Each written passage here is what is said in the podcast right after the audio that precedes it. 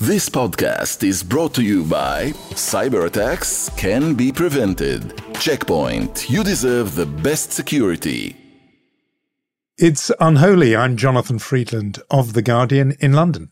I'm Yunit Levy of Channel 12 in Tel Aviv. And this is one of the conversations we have loved. As you know, through the summer, we are dipping back into the unholy archive, as it were, listening back to some of the conversations that I think listeners, the responses we got suggested, listeners cherished particularly. And here's one with one of the legends of the British theatre and screen, but also now really of world cinema, Dame Helen Mirren. She has played a huge roster of iconic figures, including the Queen of England, Elizabeth II. But she is playing most recently in a new film, Golda Meir. And she is somebody who takes her work tremendously seriously, immersed herself in the history of Golda Meir, particularly the 1973 Yom Kippur War, which the film is about. And she really went there. Yeah, you know, it's interesting that I have a lot of people who come up to me and talk about certain episodes that they love. This is a conversation not only that people really love, but also there's a specific question that you asked, Jonathan, that people keep quoting to me as being such an interesting question and her answer being so fascinating as well. You asked her about the differences between Golda and Margaret Thatcher.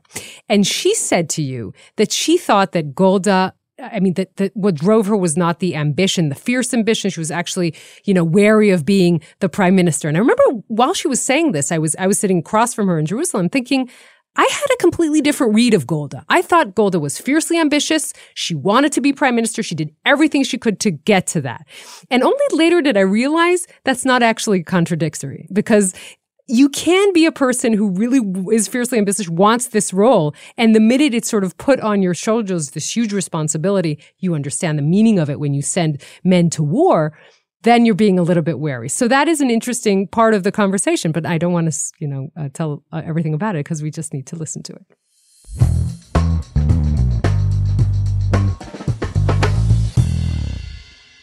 Dame Helen Mirren is one of her generation's finest actors. She has won every prize possible in her field, on stage and on screen, obviously winning Academy Awards, and has played some of the most iconic women of recent history, including famously Queen Elizabeth II.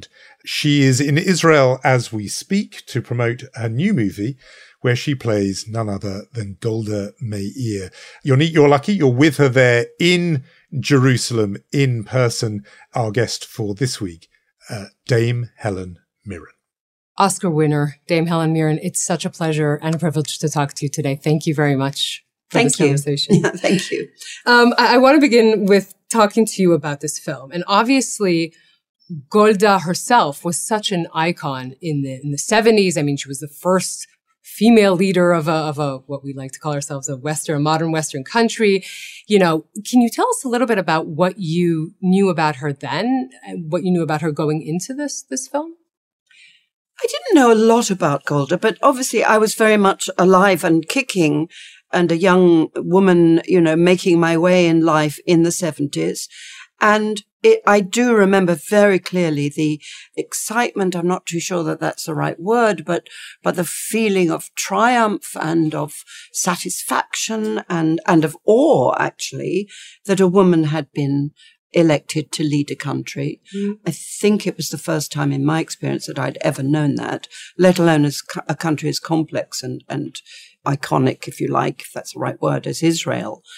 So it was a very exciting moment for women in general, I would say. Yeah. And your preparations are always legendary. Can you tell us a little bit about how you prepared? Because the Israeli actors were in awe of how you sort of prepared for this role. Well, it's very nice of them to think that. I always think I'm extremely lazy. I put it off to the last minute always. But obviously with someone like Golda, you have a great advantage of a lot of film and sound, which is very, very important. And also, I think, because the whole thing of prosthetics has advanced so hugely in the last 10, 15 years, you know, you can do things with makeup now that you couldn't do like 20 years ago. So all of that was very advantageous for us. And then, you know, reading her book, that was very, very, very important. I don't know, just the little elements start coming together, and then you sort of jump in off the deep end, really. And what do you think this film adds to the understanding of Golda Meir? That I'm thinking particularly of the audience outside Israel. In Israel, it might be very different, but for the audience outside Israel, in other words, people, you know, like you, who have an outline, an inkling in their mind beforehand of Golda Meir, what do you think this film adds that people might not have grasped before? Well, I think, first of all, Guy wanted to do the film because of the release of paperwork, which gave Israel a new understanding of what happened backstage, if you like, through the Yom Kippur War. And how, in fact, Golda was not as responsible. She took the responsibility onto her shoulders, but she was not ultimately truly responsible. She was not a commander. She listened to her commanders, who were, you know, flushed from their great success with the 6 Day War and assuming that they would, you know, cruise through this one. And of course, it was absolutely not the case, but she trusted them to a certain extent, fought with them and trusted them, as we see through the film, and ultimately took the responsibility for the disaster, potential disaster of the Yom Kippur War. But I think for me, it was understanding her physical suffering that she was going through, as well as the mental suffering of dealing with this enormous burden of the war, dealing with cancer treatments, the incredible pain in her swollen legs, the physical demands upon her that she was just gutting her way through. That was a revelation for me. I didn't know anything about that. Because obviously in Israel, she's still a very controversial figure, and this is the sort of basic trauma of Israel's history, the Yom Kippur War, and a lot of people would blame her for not seeing the intelligence, for not preparing the military. So this movie really gives you a different view of her, and it's a much more forgiving view of Golda Meir. Well, I think it is informed by the release of the papers that were kept secret for many, many years. And I think there is now a new understanding of really what Golda was dealing with. And also there's this moment which, by the way, is completely true. She said it in reality as well. She says, I'm not the one to make the military decisions. That's what the generals are for. And it's interesting because when you watch it as a viewer in 2023, it's a little jarring for you to hear the woman leader saying, I'm not making those kinds of decisions. But that's actually what she said in reality as well. And I suspect that is a reality about war in general. You know, you look at the horrific nature of the Ukraine war, for example, and Putin is a monster and a dictator, but he has to listen to his generals, mm-hmm. you know, as Churchill did, mm-hmm. you know. If a military commander says, I cannot do that, I do not have the men or the equipment to do that. It is not possible. You can't tell me to go there because I'm telling you it is impossible. You have to listen to your military commander.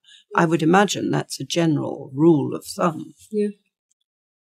The film doesn't labour this point at all, but there is more than one nod to the sexism she faced. There's this moment where she observes that the men, the ministers and military advisors do not rise yes. for her. They don't stand yes. for her. Yes. And she had a memory that they did for her male predecessors. And I wonder how much that bothered Golda Meir, or was she, and this is somebody I inevitably thought about watching the film, was she, like Margaret Thatcher, one of those women who you wouldn't really describe so much as a feminist, as one of those women who thought they could be, as it were, and as Thatcher was called, you'll remember, the toughest man in the room?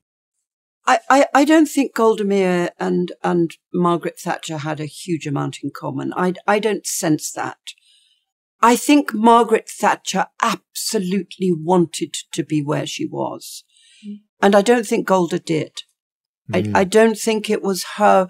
huge overriding ambition in life to become, you know, the leader of Israel. It fell upon her for various historical reasons, and she just happened to be the only person in place when that role became open, and it kind of fell upon her. I don't think she wanted it, but she did have the capability of doing it, which is why, you know, they asked her to take that role, because they knew she had the capability, and not everyone does have the capability. But she wasn't, I don't think she wanted to be Queen Bee, you know, the way Margaret Thatcher did. And certainly she was very supportive of women, created women's schools, you know, in the early creation of Israel. She was very pro-women, wanted to make sure that, you know, women were educated and women took their place, their equal place alongside men in this new country called Israel. So I see great, really great differences between the two of them. And I think likewise, I think, you know, Margaret Thatcher in the Argentinian War, I think she went into it thinking, ah, here I go. It's my badge of honor. This is my Churchill moment. You know, they're going to remember me for this. I'm going to be, you know, I think she used it rather cynically, politically, I think. I'm not sure. You know much more about this than I do, Jonathan. So, you know, forgive me if I'm completely wrong. But, whereas Golda went into the Yom Kippur War in particular with incredible pain and a sense of the loss of life, and how every single boy who died in the Yom Kippur War was a scar on her heart, I think. No, that reluctance and the heaviness of the burden is hugely part of your performance in this film. It really comes through, and you know, you're, as opposed to Thatcher, who wanted to be kind of Gloriana. Yeah. But I did wonder about this point about toughness and whether she did feel, and again, I think that you put this in the performance, of feeling the need to be as tough, if not even tougher, than most men. There are moments where she says they need to think I'm ruthless enough to kill tens of thousands or leave tens of thousands of men dead. And I just wondered if that was something she felt, that you felt she felt as a woman. Yes, I do. Well, I don't know whether as a woman, but certainly as someone involved in a conflict, understanding that to show a moment of weakness can be the thing that the moment that the dam breaks and you are lost. So I think that within the terms of that war, she forced herself into, you know, a rigid stance, because she knew that if the enemy sensed any weakness, you know, they would be flooding through the cracks. And I can only imagine, I've never been in that position remotely, but I can only imagine, you know, that's a fairly common thing within a war. You have to show an absolutely rigid wall of resistance to survive. I yes. Think probably my favorite, and the survival of Israel was at stake. Right. And the other thing that I never quite grasped until I did the film, that of course, you know, Israel was still a very, very young country, and to lose, I can't remember the exact numbers of 2,600. Yes, of boys was a huge percentage of the population of Israel. Right. It wasn't like, you know, losing that number of people out of, you know, 50 million. Right. You're losing that number of the young, the beautiful young people of Israel, and a huge percentage of them. And for a few days, you don't know if the country will survive. Yeah, and not knowing the country will survive, exactly. So the pressures must have been so enormous. So no, you could not show weakness at that point. You know, there's this beautiful scene with Henry Kissinger, in which he comes to talk to her about the terms of ceasefire. And isn't Lev wonderful as Kissinger? He's wonderful. Fantastic. And he says there, you need to remember, Golda, that I'm reciting from memory, that I am an American, a Secretary of State, and then I'm a Jew. And you say, yes, but in Hebrew, we read from right to left. It's just such a beautiful moment. And it really captures, I think, what the relationship between those two was actually about, specifically around those days of the war. Yes, I know, absolutely. You know, we can get into the deep, deep conversations of what it means to be Jewish, and where in your consciousness of who you are, where that sits, you know. But a lot of your roles seem to be of Jewish women. I mean, there's The Debt. The Debt, Woman in Gold, Maria Altmann. And in fact, I just did a film called White Bird. Yes, well, you know, a lot of great roles. What can I say? I'm an actress. I love to play a great role. Is that a coincidence, or it's just the great role and that's it? There's nothing about it that is, because, you know, there has been this discussion, and I have to say, in Israel, it is a complete non-issue, that issue of Jew. Can Jewish people can a non-Jewish actor act in a Jewish role? I love the fact that the whole concept of casting has completely been thrown up in the air, and the pieces are coming down in lots of different ways. And I think it's totally a discussion to be had. And it's opened up opportunities for people who are excluded, you know, great actors who were excluded from acting because they were deaf. Think of CODA, you know, handicapped. So it's opened up the world of acting to many people who were unfairly excluded. Mm-hmm. So I love that. I think that's great. Mm-hmm. On the other hand, we don't want to limit Jewish actors to just playing Jewish roles, do we? No. And that might be an unfortunate, you know, byproduct. Right. So it's a discussion to be had, definitely. And do you think there's something about beyond the fact they're great roles, I just wonder if there's something that draws you particularly to these kinds of stories, to Jewish stories that do touch on these, you know, nerves that we've talked about. I mean, the Golda story, but, you know, a couple of stories, The Debt and Woman in Gold, that were Holocaust related.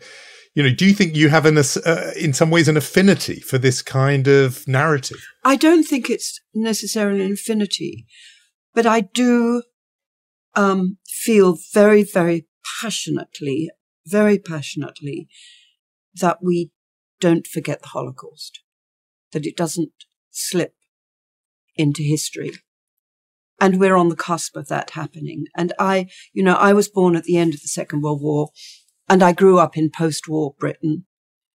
And the realization of what had happened in the Holocaust, which happened really fairly slowly over the next 5 or 6 years, and the very years that I was growing up.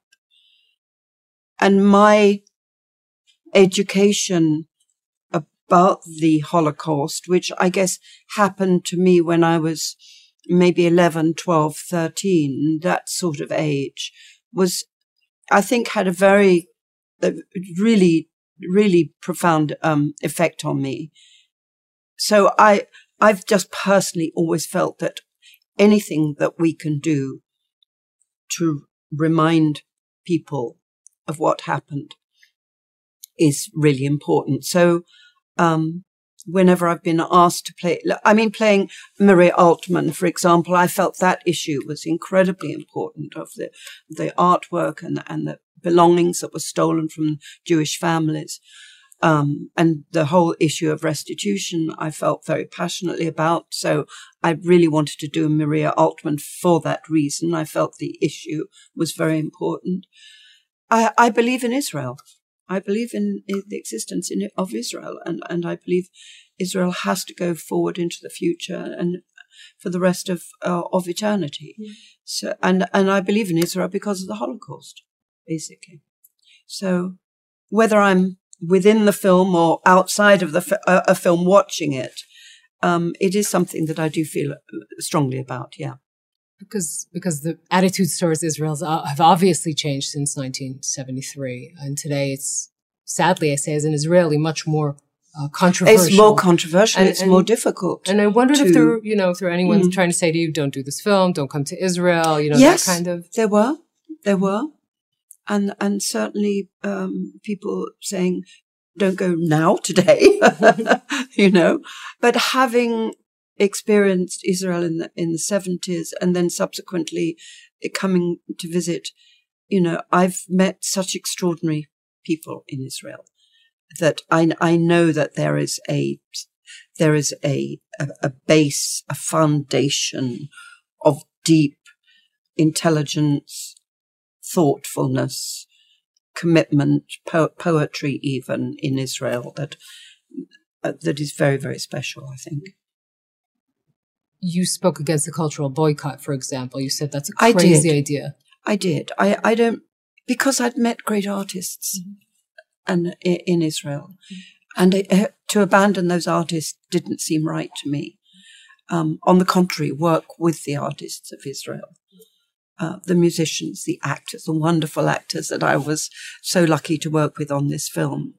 They're members of I'm a member of their tribe. I might not be Israeli, but I am a member of the actors' tribe.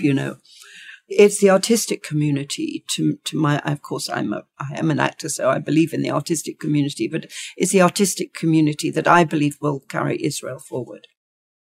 I'm interested in where the rest of your fellow members of the acting tribe, where they stand on this, because I would suspect some don't have the kind of sympathy or affinity for Israel that you've described.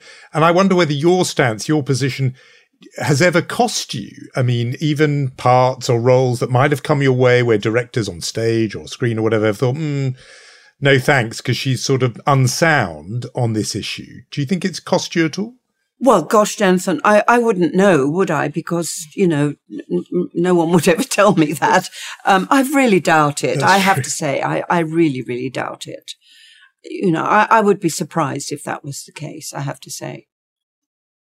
And you've not fallen out with friends over it? No, not at all. Absolutely not at all. It was funny, many years ago, I was at a sort of a slightly posh dinner party in New York. And there were a lot of liberal Jewish people there, wealthy liberal Jewish people. The subject of Israel came up. And the sort of early days of the conflicts that we are seeing now in Israel. And obviously, the whole issue with the Palestinian people, which is so profound and tragic and difficult and painful, profoundly painful. So the discussion was opened up and everyone sort of said their piece, and then they came down to me at the end, this English actress, what do you think about it? What's they saying in London about this? And I said, well, in 1967, I worked on a kibbutz. Have any of the rest of you ever worked on a kibbutz? So, of course, none of them had, all these big Jewish people. So I kind of, but I honestly think it was that early experience that wrote the blueprint for my sort of feelings about Israel. By the way, so did Jonathan. He was, you were in grapes, he was in bananas, but he was bananas, also spending, there were kibbutz ha'on, he was kibbutz bet ha'emek, same thing. But that you spoke about that, about having a Jewish boyfriend from the Royal Shakespeare Company, you both were there, and then you came to Israel, and you were here slightly after the 6 Day War, quite briefly after. About 6 months after the 6 Day War. Certainly there were no-go areas. Mm-hmm. I witnessed things that were wrong. I witnessed, Arabs being thrown out of their houses in Jerusalem. Mm-hmm. I remember there was a general strike, an Arab strike, because, people were just being arbitrarily thrown out of their houses. And there was a lot of things that were very, to my mind, very wrong happening. But also, it was just the extraordinary sort of magical energy and of a country just beginning to put its roots in the ground. Mm-hmm. It was an amazing time to be here. Obviously, this is also a very intense time to be here now with this judicial overhaul and the protests. And you had said, I think, to AFP that Golda would have disagreed with Netanyahu with what he's trying to do now. Can I ask about your views, what you think, what you're looking at when you look at what Israel's going through these days? It's not just Israel, is it? It's Russia, it's Hungary, it's so many countries in the world. This sort of weird right-wing wave that's breaking upon the shore of the world. It's interesting the way things like this happen in different countries kind of at the same time. And whether it's some sort of visceral, or some human reaction to the rise of liberalism that happened in the post-Second War era. I don't know, Jonathan, you probably know. You're much smarter than I am about these things. I mean, I don't know. But, you know, it seems something that is not, it's not just happening in Israel. Let's put it that way. No, I mean, hardly smarter, but I did wonder about whether the timing now, given this wave, I like the way you put it. I mean, the wave breaking on the shore, it is breaking on the shore in Israel. And I wondered if some people, Not the crowd who would have demanded you boycott Israel at any time, but whether other people, maybe even quite pro-Israel people, but liberal people who don't like what's happening now, whether any of them said to you, look, Helen, now's not the time to go, because if you go, it will be seen as somehow support for this particular government. People did say that to me. But I said, no, my people are the people out on demonstrating. And I know those people. And I know how remarkable they are.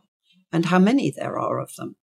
And that is Israel as well. It's not, you know, it's not one-sided. So to me, it's more to, you know, not that my existence here, I'm here to promote Golda. You know, I'm not here as any kind of political, you know, mouthpiece or anything at all.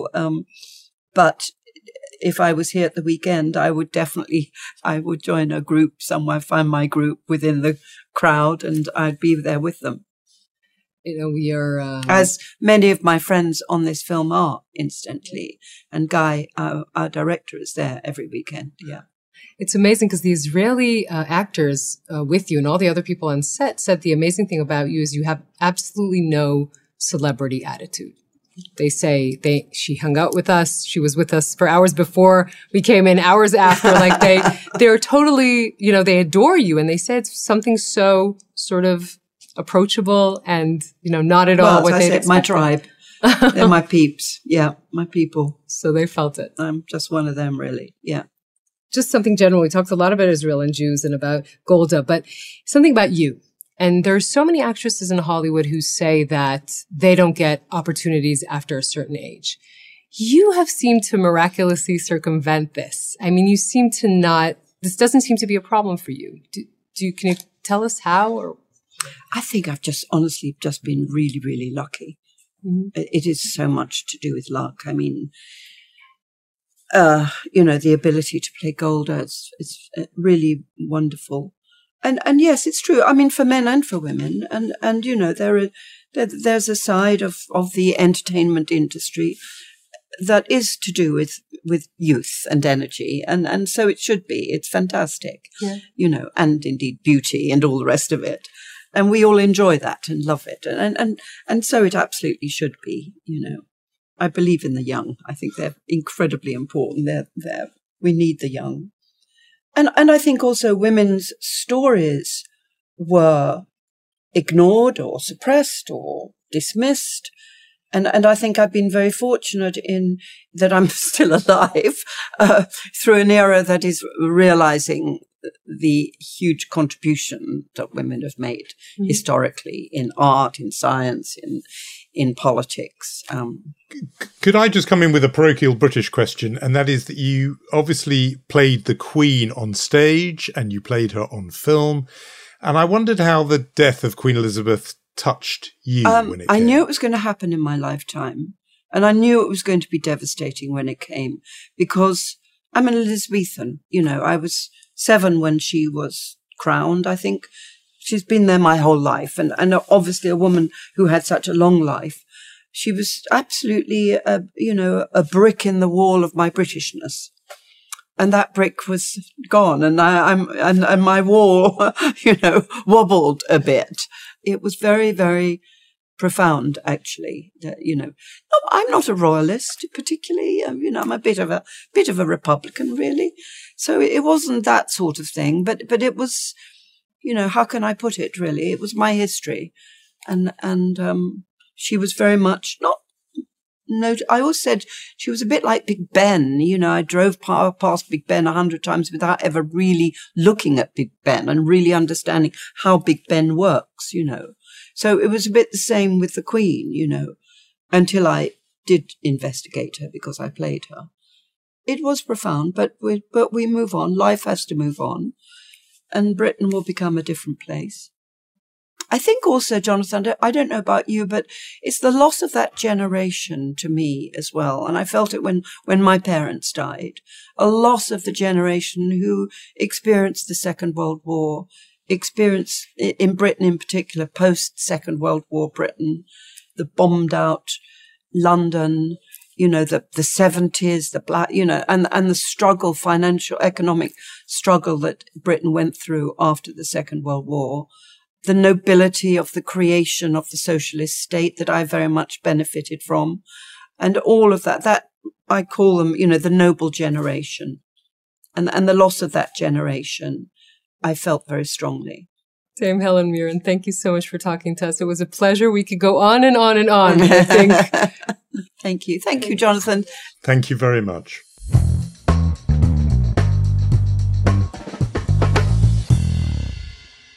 This really is one of my favorite conversations. And I you know, that whole issue of power and being a leader and holding that power, being a woman leader, sadly, not too many of those around the world even today, not enough. And that is something that I find fascinating. I'm going back to that Golda versus Thatcher question. Yeah, and I think just of all people to add such an interesting layer to it, Dame Helen Mirren, you know, she's played these powerful women, significant women. You know, she will be, I think, forever associated with the late Queen because she played her on stage and in that movie, The Queen. But she's now added a whole other thing with Golda Meir, and she did bring to the performance this notion of reluctance, of sort of wearing the burden of state heavily. And that's because she was, you know, a war leader. And I think that is a different dimension. You know, the Queen never had to do that of sending, you know, young men and women into harm's way. I just think she brought a real complexity to the film, but also to our conversation, and really plunged into some of the very textured conversations about Israel. I think people, certainly messages came to me that people were quite heartened by her saying, look, if I was to stay on in Israel a few more days, I'd be with you on those protests, in those protests on the streets of Tel Aviv. And so well, Golda opens in Israel August 24th, and I think that it will ruffle a few feathers. I mean, obviously, this is not only a wartime leader. This is someone who was blamed for not preparing Israel for war. The movie takes a more forgiving tone and a more forgiving reading of Golda, but I think that it would be, you know, it'll be very, very interesting how it is accepted here in Israel. And we will be back with another conversation we have loved next week. If you're on holiday, if you're on vacation, keep enjoying it, and we'll see you next time. This podcast is brought to you by Cyber Attacks Can Be Prevented. Checkpoint. You deserve the best security.